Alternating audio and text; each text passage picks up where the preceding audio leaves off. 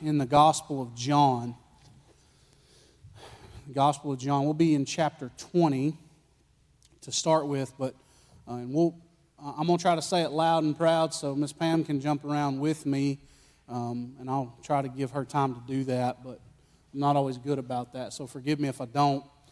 But um, just in some discussions and some things that I've been encountering in the past week or two, uh, was a discussion that happened, and there was a question, and it wasn't somebody that, that, that didn't believe in the Bible, but um, it was just a, a, question as we were thinking about something else that came up as we were trying to uh, write some things or produce some material to, to help other people grow in the Lord.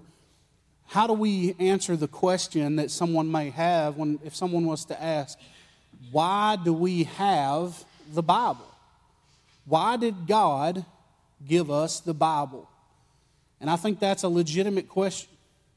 God could have done things differently. God could have zapped our brains and made us know all the things He wanted us to know.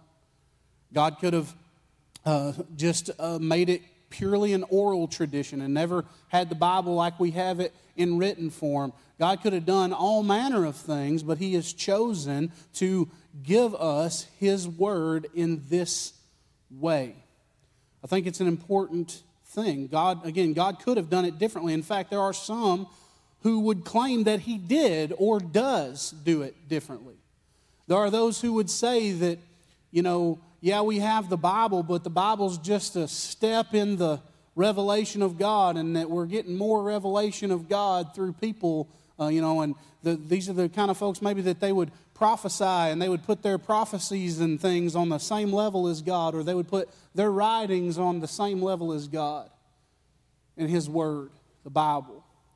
And I think uh, one of the kind of extreme examples I've seen was um, uh, there was there's a group and they're mostly centered uh, like East Tennessee and out that way, and they're called the Branhamites. And William Branham was the man that kind of founded the Branhamites, and the Branhamites are, are really uh, rightly called a cult, but they, they, if you just looked at them, they just kind of look like what you might think is a traditional, uh, fundamental church, right?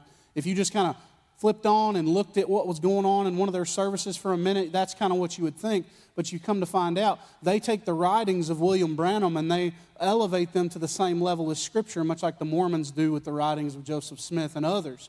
And so, so this is an issue where people don't really have a good grasp of why we have the Bible and why we allow the Bible alone to be our authority for life, our authority for the church, our authority for um, the practice of our faith. And so um, I think this is an important discussion.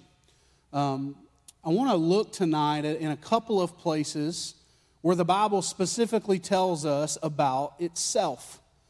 Um, there's, there's many, many places we could go, and I'm just going to touch a few. And so this, this is not going to be an exhaustive study of this particular topic, but we are going to touch on a few places where the Bible, or at least a particular book of the Bible, gives us um, from the author of that particular book what their purpose was in writing um, th- that particular piece of the scriptures. And so I want to look at that tonight because I think it's really important for us to understand that we, uh, as um, uh, one, one, guy, one guy recently kind of uh, made a slogan out of when they were having some arguments in a denominational group, and he kept saying, We have a book, right? God gave us a book. We have a book. And what he meant by that is we have an authority. We don't have to look elsewhere for it, we don't have to look to the culture for it. God gave us a book, He gave us His word. And so I want to begin tonight by reading uh, just a couple of verses in John chapter 20, uh, beginning in verse 30 through 31.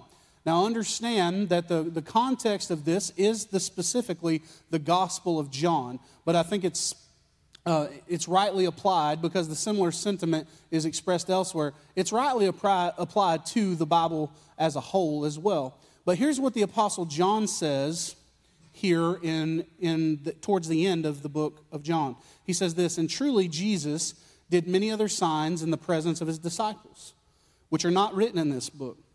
But these are written that you may believe that Jesus is the Christ, the Son of God, and that believing you may have life in his name. So John writes here, and he tells us if you want to. Uh, if you you know if you ever had to write essays in school or you're a writer and uh, you hear someone talk about a thesis statement right? This is the statement that kind of boils down what the author is trying to get across. This could rightly be called the thesis statement of the gospel of john. John says this is the reason that this has been written. Right? He said jesus did a whole lot of other things but th- th- that aren't written in this book, but these are written. Why? So that you may believe. So the first reason that I would say that we could we could rightly say that we the reason that God gave us the Bible is that so we might believe. God gave us his word so that through his word, the power of the Spirit, we could believe on him. Not just believe in anything, but believe that Jesus is the Christ, the Son of God and that believing you may have life in his name. Isn't it interesting to think about the fact that the Gospels do not record everything that Jesus ever did? The Gospels are not a diary of daily entries from everything that happened in the life of Christ. In fact, at the very last verse of the Gospel of John, which will be John 21 25, John tells us this right? That, that Jesus did so much more. He says it again in kind of an extreme way, and here's what he says. And there are also many other things that Jesus did, which, if they were written one by one, I suppose that even the world itself could not contain the books that would be written. That's what John says. And so I, have preached in this area before, and I, I remembered that one time I did the math on this, and so I decided to try to do it again. Because when I read something like that, I think, man, I wonder if John says the book, the, the, the whole world couldn't hold all the books, reckon how many books the world could hold? Now, that's a silly question you're probably thinking, but that's how my mind works, so indulge me for a moment. All right? So, here, here's how my math worked, and I've made some assumptions here. If you take the average size book and you just kind of look at books, and there's different sizes of books, and you kind of take an average size book, what you can arrive at is, and, and you may argue this with me, but this was where I worked from, that approximately laying flat on the ground within a square foot, you could put three books of varying sizes. Okay? You might cram more, it might be less, but I thought three was a good number. If you laid them down and they were laying flat, not laying on top of each other, you could put three books in a square foot. So that's what I started from. And then I figured out, once I started doing the math, that within a square mile, you could get approximately 83,635,200 books laying flat, one layer deep in a square mile. All right? But why stop there, right? Why would you? I wouldn't. I'm not going to. So, if you really want to get into it, there's 57,500,000 square miles of dry land on the earth. Now, do the math on that. Multiply that, those two numbers together, and here's the number you get 48 quadrillion 90 trillion, 240 billion books if you just stacked them one layer deep uh, around the world. And if you want to stack them higher than that, you got to start multiplying that out too. Now, I understand that John was speaking in a way just to, uh, to, to, to bring to us the magnitude of all that Christ had done. But I think when you think about it like that, for me, it brings, it brings it even more clearly into focus that Jesus did a whole lot of other things that we have no record of that were amazing, that were miraculous, that were uh, worthy of who he is and all that he has done, and, and, and worthy of, of just uh, uh, him as God in the flesh. And yet, God, in his will, chose to only give us in writing some of those things. Why? Well, he did it because the writings of the scriptures are aimed at the glory of God, yes, but aimed at the fact that, that we could understand what we needed to understand through the power of the Spirit and His Word in order that we could believe unto salvation. That's one of the main purposes of the Scripture, that we would have this so that we could believe. We have the gospel, we have the realities of salvation through repentance and faith. We have what we need in order to believe. So that's one reason that we have that. For those of us who know not Christ, who knew not Christ, it was written so that we might believe. But the Bible goes on, the, the John elsewhere says this in 1 John. He tells us in, in 1 John 5 and 13 something for those who are already believers. That there's a purpose that the Bible has for those who are already believers. In the context of 1 John, sorry, I'm kicking around a piece of notebook paper. In, in the context of 1 John, he tells us there in 1 John 5, I turned to the wrong thing. 1 John 5 and 13 is where I'm going, if I can get there. I told you I was moving around. I got a lot of bookmarks. 1 John 5 13 says this These things I have written to you who believe in the name of the Son of God, that you may know that you have eternal life, and that you may continue to believe in the name of the Son of God. Why did God give us the Bible? Well, He gave it to us so that we might believe, but He also gave it to us that once we believe that we have the Bible in order that we might know, that we might have assurance, that we might have a, a, a, standard by which to measure ourselves to see whether or not we truly have believed. That's what, that's what John says here. He says, I've written to you who believe in the name of the Son of God that you may know that you have eternal life. The Bible is written in part that those of us who believe might have full assurance of our standing with God in Christ. I don't think we realize that enough. Sometimes we think about the Bible as just, it's, it's supposed to just uh, slap us around and convict us, and in some sense that's true in many ways. But the Bible is there so that when we read it and we do examine ourselves and we're seeking to live not perfectly, but we're seeking to live as the Bible says, knowing that we fall short at times, that we can have assurance. The Bible gives us the substance of our faith and the means by which to examine our faith. It is a, it is a lost uh, art, I guess you would say, or a, a lost practice for those who are believers to examine themselves.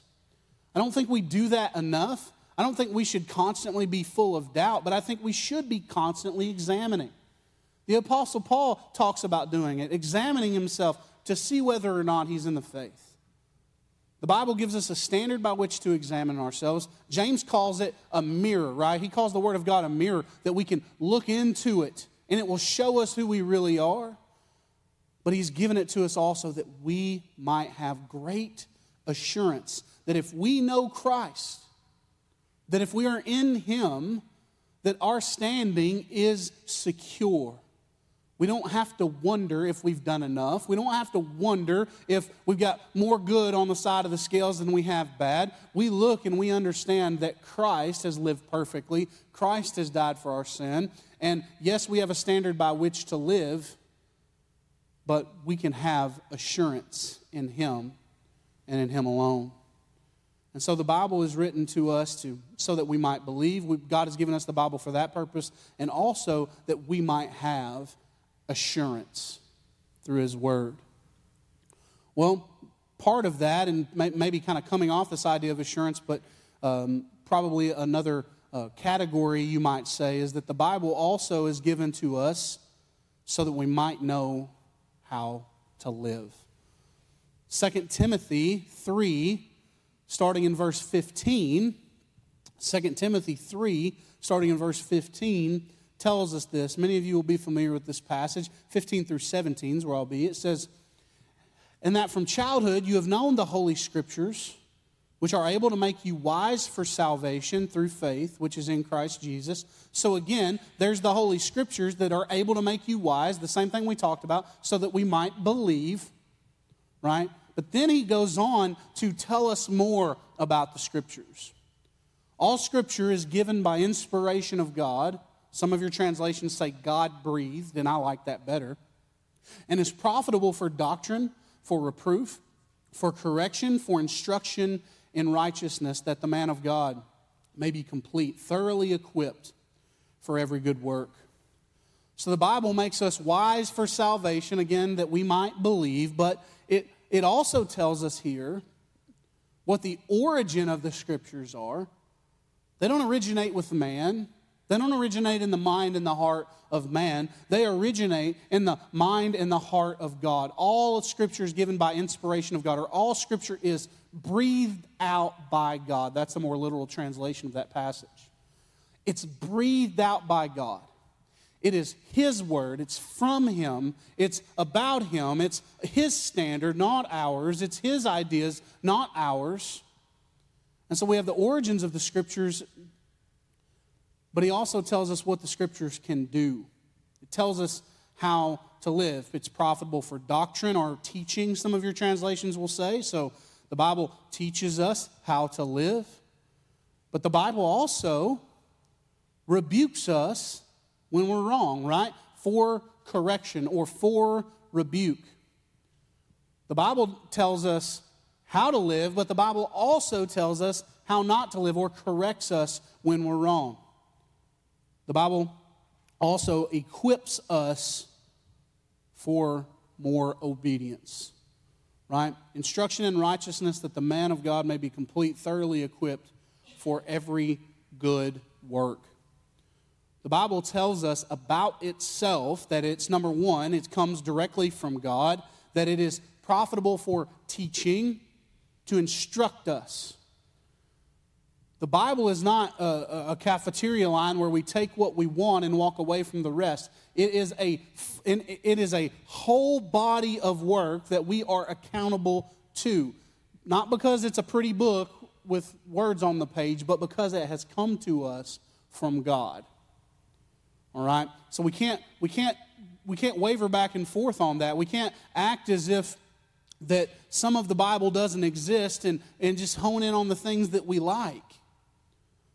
The Bible tells us, instructs us how to live, and then the thing that, again, we, I've already said it, but the thing that we don't like to think about is that the Bible does correct us when we're wrong. I think we've got to recognize that correction or rebuke is a good, godly, and loving thing. Sometimes the Word of God rebukes us, corrects us, just when we read it. We're reading it, and through the inspiration of the Spirit of God, the power of the Spirit of God, we are convicted that we have not been living as God has said, and we are moved to repent and change the way that we're living. Sometimes it's somebody is teaching us the Word of God, whether it's in church or a church service or in Sunday school, or maybe it's just somebody that you're having a good conversation with about the Bible, and they tell you something and show you in the Bible uh, how, how that's the truth and you're able to take that and, and, and really be corrected by the Word of God. Sometimes it's because we've drifted way off into sin, and a brother or sister in Christ comes to us, loves us enough to sit down and say, You are in, you are in sin, you're headed further into sin, and you've got to turn back, and here's why because this is what God has to say. The Bible is useful for rebuke and again, it is to equip us for every good work. The Bible is not just a book of knowledge that it's really neat if we, you know, know all the facts about. It's good to have it to know these things. It's good to know the uh, know how these things connect. It's good to know how this connects with, with this passage connects with this passage. It's good to, to put together a, a, the, a systematic understanding of the Word of God from beginning to end. Those are all good things. It's good to be able to say every book of the Bible from, the, from Genesis to Revelation. I can't do it, but my, one, a couple of my kids can. All right? That's a good thing. It's good to have that knowledge. But just having the knowledge is not enough. We are to know more of what the Bible says so that we can be equipped for every good work. We don't just know things to know it, we know it so that we might live and we might operate in the way that God wants us to operate. Whether that's as an individual, God tells us how we're to live in our lives individually, He equips us to live. He also should, is, is the one who sets the standard for the church and equips us to live as a body in obedience to Christ, who is our head. And so the Bible does all of those things. It equips us, rebukes us, instructs us. We know a, a, more poetic way of saying this comes to us from Psalm 119, right? Verse 105.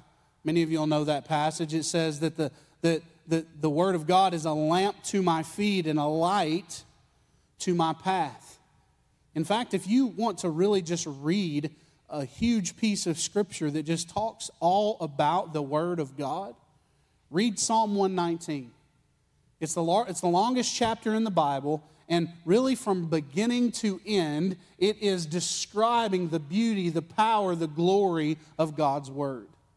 If you just read it over and over and over again, it brings us that kind of truth. In Psalm 119 9, uh, as we talk about living uh, in the way that the Bible instructs us, the Bible says this How can a young man cleanse his way?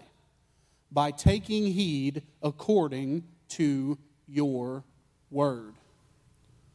The Bible tells us about itself that we are to live in obedience to it. That's how we, we please God. That's how we uh, that's that's that's how we live according to His will. We know His will because He has told us His will in His Word. Now I understand that there are times in your life where you can't specifically say, well, you know, the you know the Book of Galatians told me to buy the red car instead of the blue one.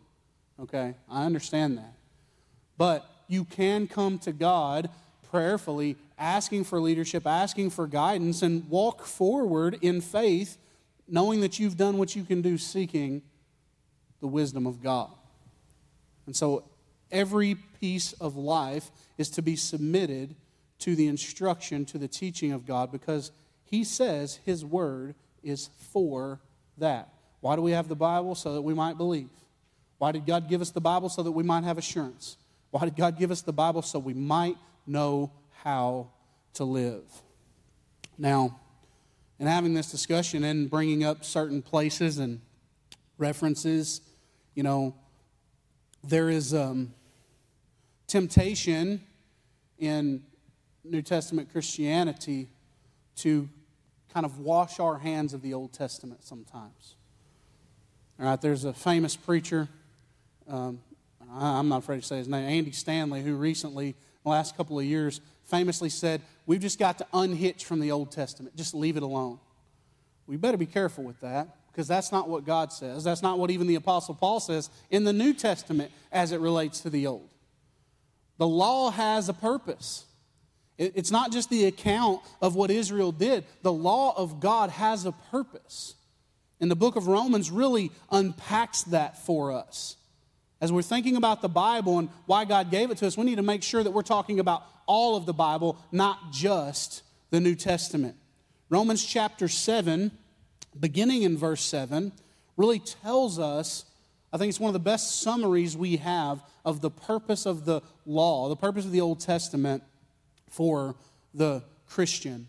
It says, What shall we say then? Is the law sin? Certainly not. On the contrary, I would I would not have known sin except through the law. For I would not have known covetousness unless the law had said, You shall not covet. But sin, taking opportunity by the commandment, produced in me all manner of evil desire. For apart from the law, sin was dead. I was alive once without the law, but when the commandment came, sin revived and I died, and the commandment which was to bring life, I found to bring death. For sin, taking occasion by the commandment, deceived me, and by it killed me. Therefore, the law is holy, and the commandment holy and just and good. What is the purpose of the law of God? It is to show us that in no way, shape, form, or fashion do we meet the revealed standard of God. You, if you want to boil it down to the Ten Commandments, there's not one of us in here that could say that we've even kept those right? But, and, and, I know we can get into all the distinctions about the ceremonial law that was fulfilled in Christ and all of those things, but the moral law of God is still in effect. God has said this is what it means to live in accordance with my word and my will, and we're accountable to that. If we lie, we're liars according to God. If we murder, we're murderers according to God. If we commit adultery, we're adulterers according to God, not by the shifting sands of men because those definitions have changed and shifted and are changing and are shifting. So we cannot set aside one whole piece, even the, the vast majority of the written word of God, because we say, well, I don't really like the way that Old Testament God acts. I don't like the fact that he told him to go into Jericho and kill every living thing. I don't like the fact that, that, you know, that God did this and God did that. I don't like the fact that, that God wiped out all of humanity except one family. I'm going to tell you that the Bible's not there for us to like, it's there for us to obey and, and to know more of who God is. And so the purpose of the law was to given the law was given to show us our need for Christ. We must preach the law of God so that people can, can be, through the power of the Holy Spirit, have their sin sickness diagnosed and look to Him who is the only cure for the sickness. Don't dispense with the Old Testament, it points us to our need for Christ. It points us to the reality that we cannot meet the righteous requirements of God, but that there is one who has. Jesus has fulfilled the law, He lived perfectly according to the Word of God. And so, the bottom line, I would say, if you want to wrap all of those things that we might that we've been given the Bible that we might believe, that we might have assurance, that we might know how to live. I think you could rightly encompass all that in that the Bible is given to us so that we might know God better. That we might know the heart of God, the desire of God. We might know the will of God. People say, How do I know the will of God? Read the Bible. well, I don't know what God wants me to do. Well, okay. Does the Bible have something to say about it? I bet it does. More often than not, more often than we care to admit. There's a quotation that, and I don't remember who said it originally, but I've said it several times in my life. But people always want a word from the Lord, right? Well, we've been given the word of the Lord. My friend used to say if you want to hear God speak, read the Bible. If you want to hear God speak audibly, read the Bible out loud.